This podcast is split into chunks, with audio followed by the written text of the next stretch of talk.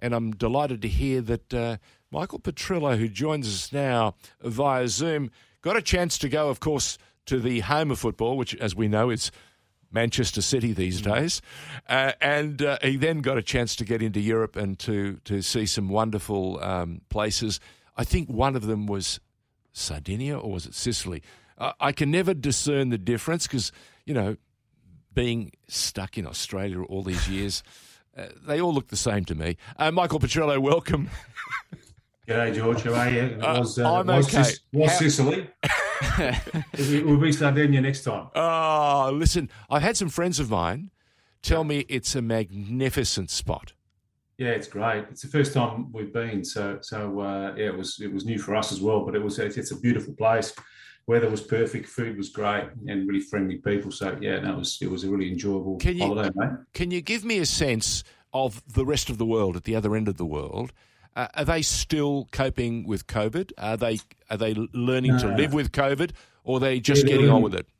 Yeah, learning to live with it, mate. I've been still in the in the shops over there. This, the shopkeepers are still wearing masks, and still a few people that are wearing masks, but they're, they're getting on with it. Obviously, they you know Italy's uh, hit badly by, oh, yeah. by loss of the tourist trade, so they're just grateful to have them back and uh, and doing whatever they can to, to accommodate, mate. So yeah, they were very very appreciative of, uh, of, of all the tourists being there again. Now I mentioned uh, director of football at the City Group uh, in Australia. Uh, that means uh, talent acquisition. It means looking after some of the great talent that's available around the world that can play for the club. Melbourne City getting itself sorted for yet another season.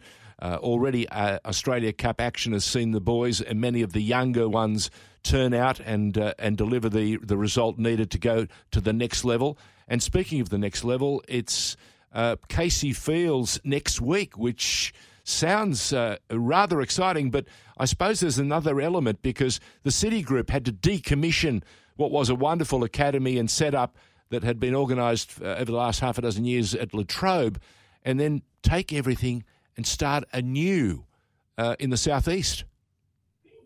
Yeah, it's it's uh, exciting, George. We, we uh, yeah we'll be playing the game at Casey Fields. Uh, it's a ground that um, Melbourne Storm played a couple of preseason friendlies on before, but you know, as I said, we're in the area.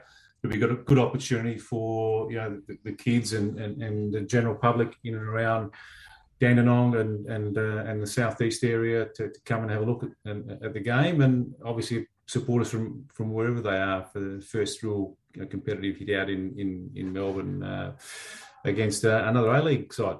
Now, I was told last year that there was an awful lot of development that was going to go on, and uh, the yeah. City Group were going to be spending uh, uh, uh, an inordinate amount of money when you consider some of the things that we've had to endure in the past. But how are things progressing? Are they near complete? Are they complete, or are they still to be completed? Oh, look, we've got most of the uh, the pitches are done, George, so the boys can train properly. We're, we're operating out of the academy uh, facility, which is almost being completed. Still a little bit of exterior work to be done, but you know, the main part of the building's uh, only just begun, so we're probably about 12 months away before that's finished. So unfortunately, we're we're trying to cope within a, a construction site, uh, so it's being built basically in and around where we are. Uh, so we have to put up with a little bit of pain, but you know the end product will be well worth the uh, the pain that we the small amount of pain that we've got to endure over the next twelve months. No, that's a good point because I can remember the early days of uh, Melbourne Heart before the club was uh, acquired by the City Group and became Melbourne City, and uh, the facilities at at Latrobe. Let, let's just say in the early days were rather primitive. Well, it's funny. You, it's funny you bring it up, George, because I, immediately the moment you said that, I'm thinking back to a photo I can remember seeing of one of the people who's going to join us later, which is David Williams That's inside right. the uh, the wheelie bin yeah, ice bath. Yep, trying to uh, make very sure different time now, yeah, isn't it? Making sure they were cooling down properly. Do you remember yeah. any of those days, Michael Petrillo? Well, uh, I, I, wasn't. I wasn't with Melbourne City at that stage. I oh, I know. I just, I just like throwing that out there. but, but, uh, but you would have seen it. I was a bit spoiled. I certainly saw it in Adelaide we, we, before our you know, our facility was built, but um, we were working out of wheelie bins as well. So certainly know what, what, that's about. But you know, this this new facility is going to be state of the art, and and uh, the players and, and, the staff will be uh, very lucky people to be able to operate out of a world class facility. Now we're talking about the uh, A League men's, the A League women's, and the A League youth. That's right. Yeah, all, all the academy, the women's team, and, and, the men's will operate out of the, out of that facility. There'll be separate areas for each each uh, uh, sort of department, if you like. Uh, but yeah, as I said, we'll be sharing some some unbelievable facilities there once they're complete. Uh, speaking of sharing, who are we likely to see share the uh, the facilities and also the colours of Melbourne City for the brand new season? In terms of players, players. Uh, I hear yeah, there's a Dutchman, another Dutchman in town. Yeah, we've got uh, we have signed so far two players. we don't have a lot of lot of um, players to sign, George, which is a good thing. Uh, but we've still got a couple more to come. We're, we're, we're looking. We're, we're very close uh, to one and, and, and, reasonably close to another. So hopefully uh, we can make some announcements within the next week or two. Uh, but this stage here, um, we're um, we're very close to to uh, uh, agreeing to terms with, with two two other players to join us, uh, as I said, within the next couple of weeks. Just give us a glimpse of uh, what you know about the two that you've brought in. Yeah, look, one position we, we, we want to bring in is a player that's versatile that could probably play in midfield, but also cover at uh, as a as a stopper, as a central defender, a little bit in the Rostyn Griffiths mould, I suppose. But uh, um, yes, looking for that versatility that can cover us in those areas. And the other one will be uh, an out and out midfielder, someone a bit more attacking, uh, uh, with good, good athletic qualities and, and uh, able to help in attack, but also help in defence because that's the way we play. And they've got to be very, very fit, as I said, very athletic, willing to get stuck in. So, so we, we think we've identified that player. We, we uh, I think we're close to agreeing to terms. We're not quite there. It'll probably take a few more days, but um, uh, hopefully, um, yeah, we, we can uh, we can tie that up shortly. Michael, I'm, I'm curious to know how that process or what that process of talent acquisition actually yeah. looks Entails, like because there's there's a lot of information out there. There's uh, all manner of players out there. Some of them, you know, have their agents who are telling you one thing. How, how, does it actually work for you to identify a good fit for the side and, and make that actual move come to fruition? Yeah, look, we, we have a um, a fairly detailed process. We're probably in a lucky situation where we have our own team of scouts that are working for us. And we have one full time here in, in Australia, in Melbourne. But we also have a team obviously overseas and, and they're located in different parts of Europe and different parts of, of the globe. So what we do is uh, obviously we sit down with the coach, we identify the areas that we need we need uh, to find players for. We we uh, have a, a, certain list of characteristics, be it physical, mental, uh, technical, tactical, uh, that fit in with our game style. And we sent a, a, brief off to the to the scouts. Uh, obviously, they need an idea of what the salary range is as well. So once we've done that and sent that off, they, they go off and and, uh, and start searching for us. And we normally come back with a short list of, of, of players for to have a look and review and, and, negotiate with. And obviously, the coach has the final say in, in, in terms of the player that he wants.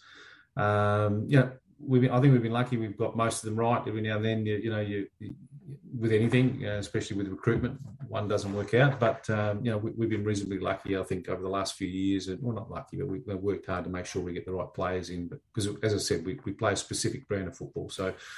And that's that's the process, and then I you know, obviously start the negotiations, and hopefully we can we can get the deal done. Uh, Michael, uh, it's very true. You haven't missed with too many, but there is one that I, I'm, I'm wondering if he, did he play for us? And his name is Pucciarelli. Did he play for the club, the senior club? And I'm not talking action in the Australia Cup. Did he actually play a an A League game? No, he, did. He didn't, George. And you know, so it's a combination of injuries and other things, eh? Yeah, not not so not really so much any, any injuries. I think he he uh, he started behind the eight ball when he first came. His conditioning was quite poor. He picked up a couple of niggle niggles, uh, not, not nothing nothing really great, but did set him back again. And then obviously with the team playing well and performing well, and and and uh, uh you know, the coach uh, didn't see him in the, in the plans, and uh, yeah, unfortunately didn't get, get, didn't get onto the field in the A League. Played a, little, a few minutes in uh, in the Champions League. Yep. Um, a great guy, terrific fellow. Uh, yeah, as I said, what a shame. What a shame. Yeah, just didn't just didn't work out. What do you learn from those experiments? What do you learn from those acquisitions or those uh, opportunities when you brought a player in? You you had, of course, everything that you bring in. You want them to strike, uh, you know, uh, um, the pitch and, and play well.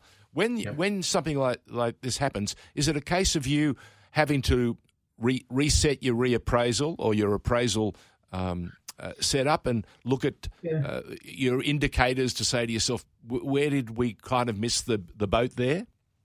Yeah, we, we we did obviously review that, and you know maybe how, where did we get it wrong? Did, yep. we, did we did we get it wrong? Is obviously it's very hard to judge because he didn't play A League. So so um, yeah, one of the things we, we did learn was was that uh, players who dropped down too far a level and probably Butcher the last twelve months he played in the second division in Qatar and and may have lost a little bit of conditioning and zip and you know, PK is very big on on having players that are super super fit and super sharp. And unfortunately, when he came, he wasn't in that condition, and then he struggled to to to get into the team. So that's one area that we. You know, we, we now when we conduct our medicals, we, we also want to make sure that they're in a super super shape, but also that they haven't dropped levels, you know, from where they were. I mean, we're Butcher playing in Serie A, played 100 Serie A games, so you, you know, technically we know he's good enough. Uh, but unfortunately, having uh, you know a COVID affected uh, couple of seasons in the Middle East in a second division club where he didn't play much and didn't train much. That cost him, yeah. Yeah, yeah, 30 years of age. Unfortunately, you know, you know the point that you make there is so valid because we saw it uh, in real life when Florin Berenguer got injured be, going into the finals, and then we got him back just uh, for those critical games. And although he played well, he wasn't at his flying best. So yeah. even there, someone who had been with us and had had a fantastic season didn't quite finish the way he deserved to finish, and and and may well have, uh, you know, caused the not caused, but um, been one of the reasons why the club didn't finish ten out of ten, if you know what I mean. Yeah, especially look, in the grand final. Certainly, you know, hurt us, you know, losing Florin and and, and, and O'Neill. And O'Neill, you know, yeah, lost, yeah two of our starting three midfielders, and you know, arguably, you know, both of them had had their probably best seasons ever. Um, so that really hurt us. You know, having said that, I still think you know when you look at the grand back at the grand final, we had enough opportunities and we did enough to, to win the game, but unfortunately uh, got off to a bad start. So did not put it in the back of the net. no, that's right, exactly. That's uh, unfortunately if you, you don't score, you don't win. So correct. Um, just and, just just run that line past Liverpool in the uh, Champions League. Yeah, exactly. Yeah, Real Madrid. Everyone yeah. says, "Oh, Liverpool deserve deserve." Well, yeah. on the on the on the um, actual championship shield, you can see the name is Real Madrid and not Liverpool. Mm. Yeah, exactly. And you know, you know, knockout finals are, are difficult, George. You've got to be on, the, on, your medal on the day. Um, there's no second chances, so it's it's uh, it's difficult. As, as a lot of really great teams have found out in the Champions League, it's not always an easy thing to do. So uh, but yeah, look, we, are uh, we can only present ourselves, you know, having won two premierships in a row, and, and, also the grand final the year before that, to present ourselves again in another grand final, and hopefully we can do it again this year. Uh, we've had we've had two or three really good seasons, and hopefully we can continue that that uh, that march again this this season. Just how difficult in the A League is it to sustain that success? success? Because I think we've seen uh, over the course of, of the A League, of the A League men's in particular, that actually year on year on year to be that team who is right up the top is really, really hard. You know, for a variety of reasons, yeah, finals being one of them. Oh yeah. Um, you know, transfers of players. It just how difficult. What are the the challenges that go into maintaining such high standards year on year, Michael? Yeah, look, it, it is difficult. Um, we've been a little bit lucky that that well not lucky I suppose good planning. We we sort of had a really stable squad. We've also had a continuation of the of the same sort of coaching philosophy from Erick Mombaerts to PK uh, so that that certainly helps. And you know once you've had a, a, bit of success and, and you've got a good program in place players you know can attract the right players. And you know, we, have been able to do that, but it certainly it, becomes more difficult because everybody else then wants to try and catch you. So they try and improve their squads and they try and improve the way they play. So you've got to start try and find ways that you can keep ahead of the pack. And and have an edge on your opponent. So um, yeah, it, it is difficult, but it's not impossible. There's no reason why. You know, we, we shouldn't think that we can't win it every season, and and, um, and we've got high ambition, and we we, we certainly want to be in the in the top two teams every every season. But uh, as you said, it is difficult, and and uh, we're going to find ways to keep improving every season. You mentioned that sort of injury hit midfield towards the end of the season last year, and I'm, I'm curious to that end to know how uh, Richard van der Venne, the new Dutchman, fits into that sort of midfield plan because obviously, you know, the, the basic information we have on him is an attack minded midfielder. But we, we saw, you know, Florin was the man who did a lot of that sort of uh, attacking load in the midfield. Is he uh, someone who comes in with a chance to maybe ease that, that burden on, on Florin and create a bit more of a, a different dimension potentially? Yeah, he's, look, he's certainly you know a little bit different from Florin. He's he's you know we see him as a good replacement for for Connor Metcalfe, and, uh-huh, and uh, uh-huh. yeah, left he's a left footer, box to uh, box.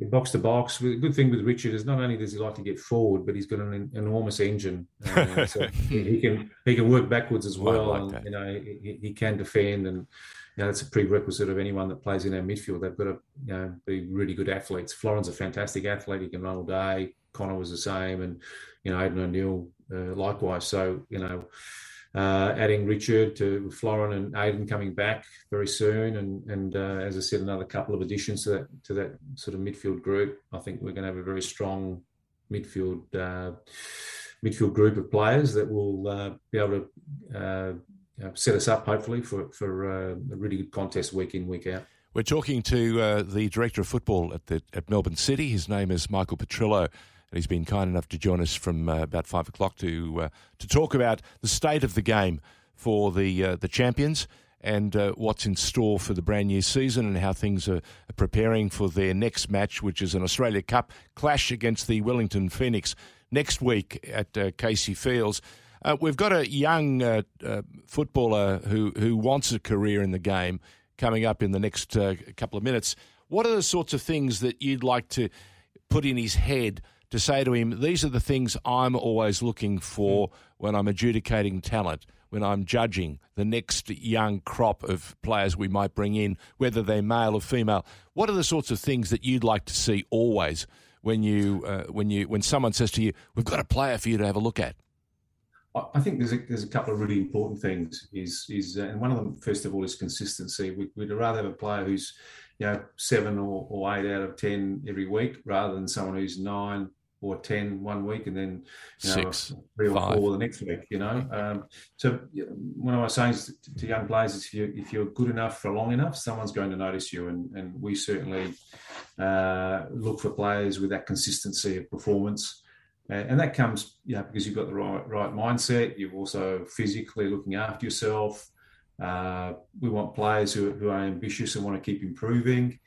Uh, those are the, the, the, key aspects, George, for, for younger players, and it goes through to, to probably to more experienced players as well. They're, they're prerequisites for us that they're you know, consistently performing at a good level week in week out. Michael, before we let you go, a couple of things I want to run past you. Um, Jordan Bos continues to grow, and uh, he's fulfilling the sort of uh, um, uh, KPIs that you were just talking about. He's looking so so good and I wish him every success through the year. We knock on wood for that. And the other person who continues to excite us every time he, he runs onto the pitch is young Marco Tilio. Yeah, yeah, the two two uh, really talented young players, and you know Jordan, you know, went from strength to strength last year. Once he got his chance, he took it with both hands, and you know we saw in the particularly in the Champions League when we were yeah, yeah, he was probably probably our you know our best player. Best player. And, performed really, really, really well. So, you know, again, he, he's he's one who's now been consistent and, and, and, showing great promise. And you know, we're expecting big things from Jordan this this season. And and uh, Marco uh, again, you know, continued to improve again last season. And I think uh, this season is a really, really important year for Marco to to establish himself not only as one of the best players in our in our team, but you know, one of the best players in the competition. And and he's got all the elements to be able to do that. And World, and, Cup year. Like, World, yeah, World, World Cup yeah. year. That's right. So there's a lot of a lot of uh, reasons why, uh, but most of all for him is is fulfilling his potential and making sure that you know he can be the best player he can possibly be, and, and I think he's got a great opportunity to do that this season. one of the others of that sort of talented crop of young City players who we've now seen move on after a few seasons of um, good performances for Melbourne City. John of course, no, well, oh. John Rowe is one, yeah. but Connor Metcalfe is oh, the, yeah. the, most recent one. Obviously, we saw him get that move to St. Pauli, which is a, a, great, great move to the second division of Germany. It is, does someone like Connor Metcalfe, his experience, a player who maybe after a good start at City could have left earlier, does he speak to the the value for some of these younger players of maybe biding their time, taking a little bit extra to develop and mature in the A League before maybe getting themselves a potentially bigger move across if they if they stick around and uh, improve? Yeah, look, that's a really good point, and something that I always tell young players when they they're keen to move. You know that you can go too early, and, and you know, in my experience, and if I look through the players that have gone overseas over the last 17 or 18 years, and even before that in the old NSL, most of the players who have been successful and had long careers over there are ones that have been established here in either the A League or the old NSL and, and have played you know, 70, 80, 100 games uh, here. Mm. Before going over because they're, they're more mature, they, are used to the, the, the, cut and thrust of, of, of, professional football. They can cope with setbacks a lot better than what they can when they're younger. Mm. Um, and normally, if they're going over as mature players, the clubs have invested in them, so they've got um, uh, skin in the player, and then they normally want to make sure the player's successful. But you know, player goes over for, for nothing um, and doesn't do well, they're normally tossed out pretty quickly because there's another group of young players you know that they've got there ready to come in. So, and, and I've found that you know when players that go too early uh, normally come back, and they normally come back having having lost their confidence yeah. you know, and not having played for for a year or two, and, and and that can be a big setback. So, yeah, it's really important that players go at the right time when they're ready to go. Uh, Michael, thank you very much for joining no us. Uh, we wish you uh, a tremendous season. Good luck. Uh. And of course, next week, Casey Fields. It's the Australia Cup clash, uh, the Australia Cup really starting to captivate people as we knew it would, especially if it got the coverage it deserves. And I see through Paramount Plus and uh, and, and and Ten Play, it, it, that is exactly what's happening. And uh, to uh, to those of you who are going to be listening next week, uh, don't get startled if you hear someone who sounds like Josh Parrish or Lockie Flanagan front up on your screen. They are our boys from FNR. Thank you, Michael. No problem. My pleasure. All Thanks, the best. Guys.